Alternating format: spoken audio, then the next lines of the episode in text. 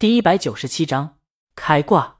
江阳回到家时，日语家教来了，李清明在上课。江阳没有打扰他们，拿了一瓶水，回到书房，打开电脑开始工作。可是吧，对于打折广告，江阳一时间还真不知道怎么写。前世那六百一十八双十一，把优惠做的那么复杂，广告做的特别的含糊和笼统，但这边不一样，优惠就是打折，不整那些花活，所以广告。必须要把打折的力度和商品范围凸显出来，这一时间还真把江阳难住了。他上网查了一下，近些年相关广告最好的还是山姆百货。这家公司在进入国内后，迅速成为了百联竞争对手。他们在七夕广告中反常规的提出了一个人情人节概念，在七夕当天，单人购物消费者享受情侣稍微低一点折扣。这宣传一炮而红，当时引起了很大的热度。就跟双十一活动逐步成为各大购物网站活动噱头一样，现在一个人情人节的概念也让各大商超吸收。但只要提起这个概念，就离不开山姆百货，这成了七夕促销宣传的经典案例。江阳暂时想不出来，这要是让他整一个七夕情人节浪漫广告的话，他倒是有一个。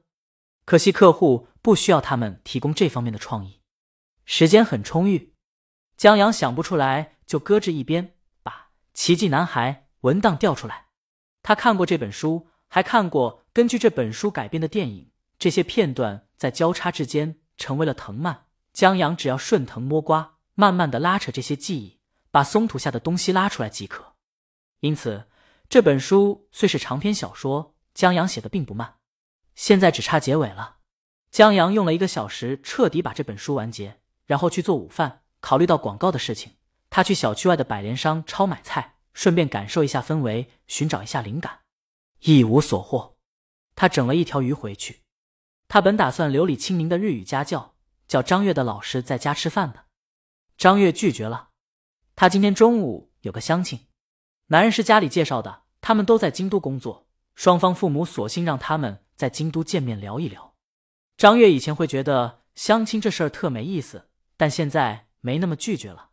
认识一些新朋友也挺好的，就像希儿在电话粥中说的，他喜欢大魔王故人这首歌，希望张月有人能陪。张月看着挽起袖子做饭的江阳，忽然觉得找个喜欢的人也挺好。这几次补课，在见到了大明星恋爱日常以后，他觉得爱情这东西并没有想象中的那么轰轰烈烈。其实找个相互喜欢的人，你想着我，我想着你，就挺幸福的。所以。他打算去认识一下，他相信只要去找，总会碰见相互喜欢的，而不是一面拒绝社交，一面又说碰不见的喜欢的。总希望偶像剧似的天上掉馅饼，在拐角碰到、撞到或者偶遇一个冤家，然后在缘分的推动下冤冤相报成欢喜冤家，太不现实。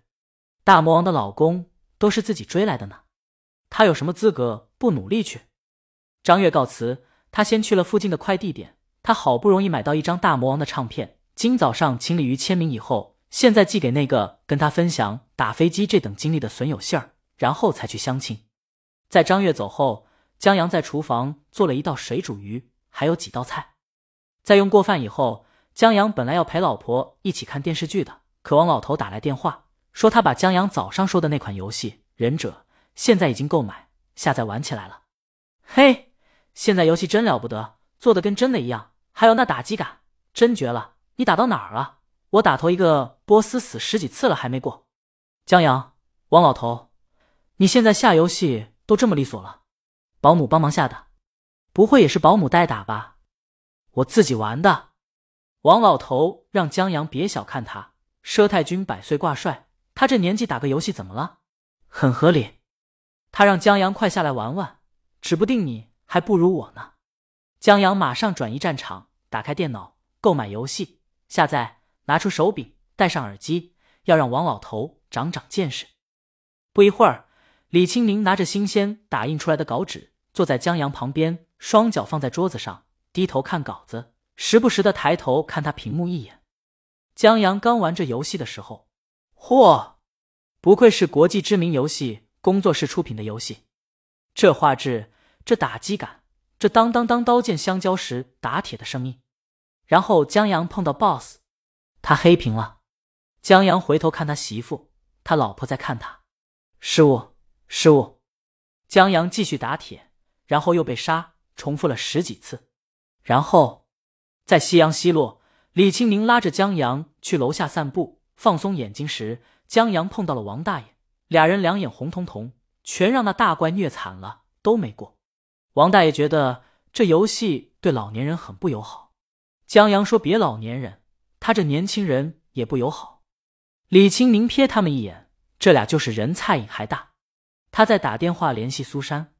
江阳写这本《奇迹男孩》是断断续续写，他是断断续续看的，下午把剩下的看完了。江阳想让这本书尽早出版，以兑现他对小虎的承诺。李清明思来想去，暂时只有苏珊他们出版社有这条件。苏珊那边听到江阳。有新的稿子，二话不说要过来，请江阳他们吃饭，顺便看稿子。李清宁答应下来，他觉得身边有些安静，回头一看，见江阳和王大爷凑在一起看《浴火重生》视频。《浴火重生》就江阳在地铁上玩游戏时碰到的那位面部有烧伤的游戏视频博主。《浴火重生》刚刚上传头一个 BOSS 攻略视频，高玩不愧是高玩。江阳他们磨了小半天磨不过去的 BOSS，高玩用了一会儿就打过去了，就简简单单的弹刀打铁，轻松就过去了。这攻略有跟没有一样，以至于下面许多人在质疑：这开挂了吧？这肯定开挂了。游戏今天刚发售就玩的这么溜，说没开挂你们信？王大爷觉得厉害的过分，但要说开挂嘛，这得有证据，不然质疑很简单，就轻飘飘的一句话。但对于人家这种做视频吃饭的人而言，就是砸饭碗，挺没道德的。至于行不行，试过就知道了。王大爷就想要马上回去试一试，不过终究还是孙子重要。他对江阳说：“我刚记起来，大卫跟我儿子一个学校的，他可能认识这女孩。”江阳很无语：“老头，这需要刚记起来吗？”王大爷指了指自个儿的头：“老了，脑子不中用了。不过。”他觉得打游戏可以健脑，刚才能记起来，指不定就是玩了游戏大脑转起来的原因。江阳觉得大爷这玩游戏的理由真清新脱俗，他让王大爷把照片给他，给张大卫发了过去，让张大卫认一下。张大卫回消息很快，他跟王峥相差两个个年级，他要小王峥两岁，何况相差快二十年了，张大卫还真不认识。不过。他可以找同学打听打听。江阳忙叮嘱别让王峥知道。张大卫回了个放心的手势。